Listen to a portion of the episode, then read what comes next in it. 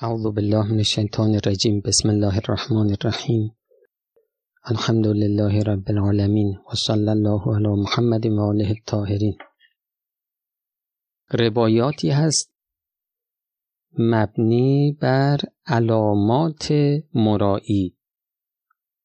ریاکار علامت داره. در روایات علامت ریا معرفی شده. از امیرالمؤمنین علیه السلام نقل شده فرمودن سلاس و علامات للمرائی ریاکار سه علامت داره. ینشت و ازار الناس. وقتی با مردمه نشاط داره نشاط در عمل نشاط در عبادت و یک سل و ازا کان وحده اما وقتی تنهاست همچین نشاطی نداره بیحال تنبلی می‌کنه. و یحب ان یحمد فی جمیع اموره. علامت سوم اینه که دوست داره در همه کارا ازش تمجید بشه ازش تعریف بشه ستایش بشه. در روایت دیگه ای باز از امیرالمؤمنین علیه السلام هست که فرمودن ریاکار سه علامت داره. خب اون دوتای اولیش مثل همون حدیث قبله. یک سل و ازا کان وحده. یعنی وقتی تنهاست نشاط نداره بیحال تنبله و ینشت و ازا کان فناس وقتی با مردمه نه نشاط داره. و یزید و فل عمل ازا اسنی علیه. وقتی ازش ستایش بشه نسبت به عملی اون عمل رو زیاد می‌کنه. و ینقص و ازا زمه اما اگر مذمت بشه در مورد عملی مذمتش کنن کمش می‌کنه. یعنی با حرف مردم زیاد می‌کنه عمل رو با حرف مردم کم می‌کنه. مردم براش مهم هستن. خب باز روایت از علی علیه السلام میفرمایند که للمرائی اربع و علامات. اینجا داره که مرایی ریاکار چهار تا علامت داره.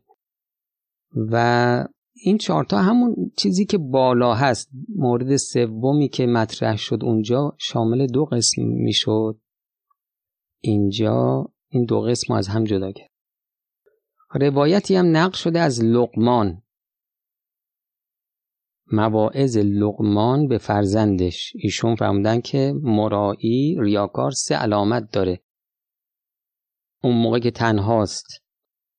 تنبل بیحال و ینشت و ازا کانن ناس و انده وقتی با مردمه نشاط داره.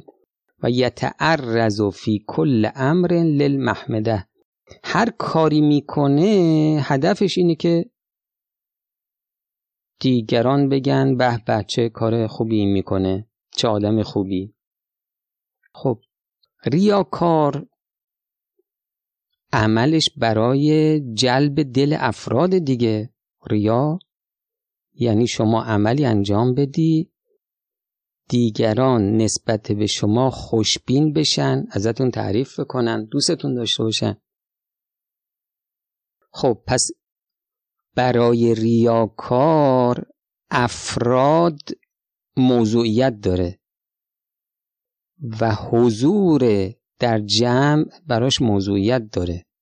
چون اگر جمعی نباشه ریا معنا نمیده که من ریا می‌کنم تا یه عده‌ای ببینن. خب وقتی کسی نیست لذا وقتی من آدم می‌بینم دور خودم می‌بینم اینجا برای ریا محیط آماده است.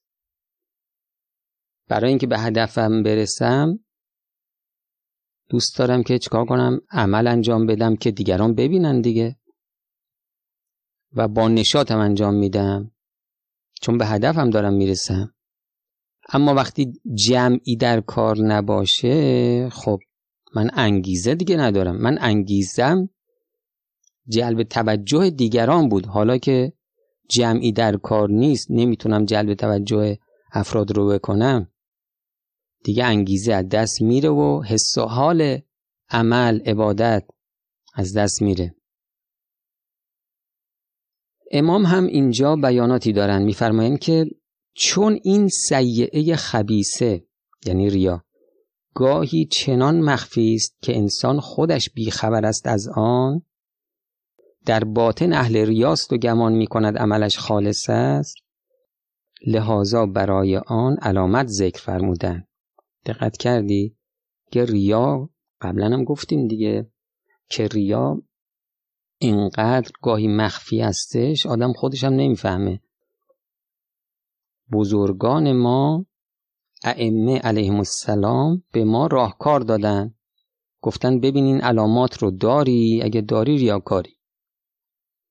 لحاظا برای آن علامت ذکر فرمودن که انسان به واسطه آن علامت اطلاع بر سریره خود پیدا کند یعنی اطلاع بر باطن خود و در صدد معالجه برایت انسان در نفس خود مشاهده می کند که وقتی تنهاست مایل به طاعات نیست.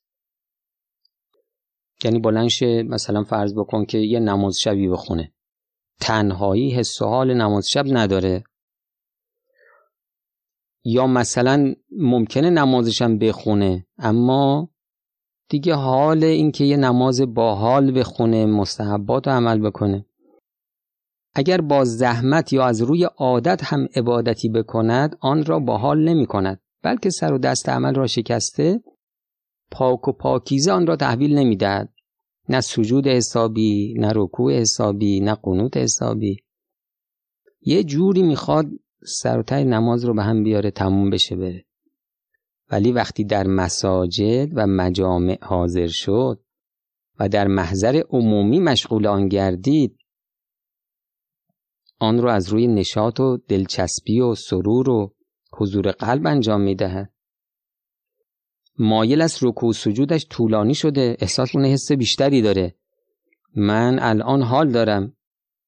رکوع و سجود طولانی داشته باشم خونه که همچین حالی نبود ولی الحمدلله تو مسجد دیگه همچین حالی رو خدا میده. مستحباتش نیکو انجام گرفته اجزا و شرایطش درست ملاحظه شود. اگر انسان قدری هم ملتفت باشد و از نفس خود سوال کند علت آن را یعنی این دقت می‌کنه می‌بینه تو خونه کسله اما الان تو مسجد نه خیلی نشاد داره. اون موقع نفس نفس خبیستر از شیطان براش توجیه می‌کنه. میفرماید که دام خیش را از راه قدس یعنی پاکی پهن کرده به انسان تعمیه می‌کند.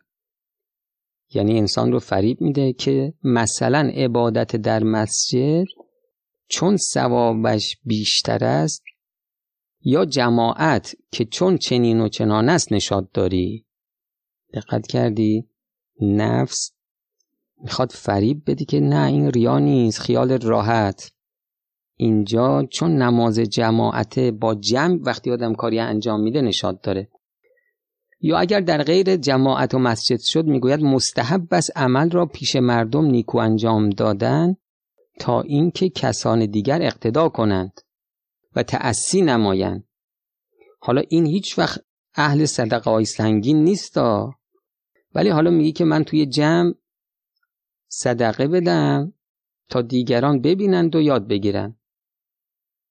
تا اینکه کسان دیگر اقتدا کنند و تأسی نمایند و رغبت به مذهب پیدا کنند. نه انسان را با هر وسیله هست گول می‌زند. یعنی این نماز که نه تنها ارزشی نداره بلکه باعث جهنم من میشه نفس میاد چیکار می‌کنه؟ آدم رو فریب میده. نگران نباش این نمازت ریا نیست. نمازت به خاطر اینه که تو مثلا می‌خوای به دیگران یاد بدی که این عمل خوب رو اونا هم انجام بدن.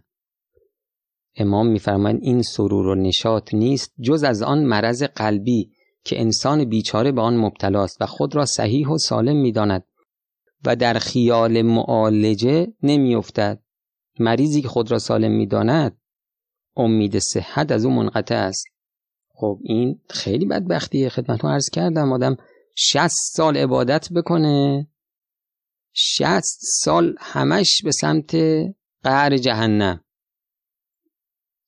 به هیچ وجه خدا رو نپرستیده نفس رو پرستیده شیطان رو پرستیده. دم آخر مطلع میشه که من عملی برای خدا انجام ندادم.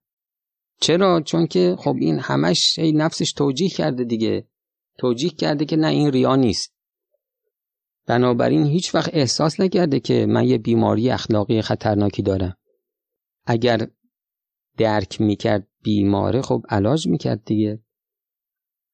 میفرماید که بدبخت در باطن ذات و لب سریره. لب سریره همون باطن ذات. میل دارد عمل خود را به مردم ارائه دهد و خود قفلت از آن دارد. خدمتتون عرض کردم که نفس انسان محلول سوسپانسیونه. ظاهرش یه چیزی میگه. شما باید عمیق بشی تهش رو نگاه کنی.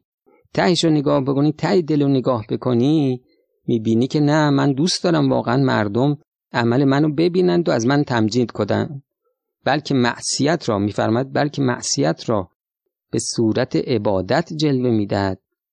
و خودنمایی را به شکل ترویج مذهب در میآورد با اینکه اتیان به مستحبات در خلوات مستحب است واجبات علنی خوبه مستحبات پنهانی خوبه. میفرمایند که با اینکه اتیان به مستحبات در خلوات مستحب است چرا نفس مایل است در علن همیشه به جا آورد؟ گریه از خوف خدا در مجامع عمومی از روی نشاط, نشاط و بهجت می کند ولی در خلوات هرچه خود را فشار می دهد چشمش تر نمی شود خوف خدا چه شد؟ در مجامع پیدا شد. در شبهای قدر. آه و ناله و سوز و گداز در بین چند هزار جمعیت دارد. صد رکعت نماز و جوشن کبیر و صغیر و چند جزء قرآن مجید را می‌خواند. خم به ابرویش نمیآید. خستگی احساس نمی کند ولی ده رکعت نماز در خلوت اگر بکند کمرش خسته شده حالش وفا نمی کند ببین امام چقدر قشنگ. به ما یاد میده درک بکنیم بیماری هامونو اگر انسان کارهایش محض رضای خدا یا برای جلب رحمت یا برای خوف از جهنم و شوق به بهشت است که اینا همه نیت های خوبه. چرا میل دارد هر کاری می کند مردم مداهی او را بکنن صدایشش بکنن اگر تو واقعا برای خدا برای بهشت خدا برای دوری از جهنم خدا عمل رو انجام میدی نقش مردم اینجا دیگه چه وز چیه؟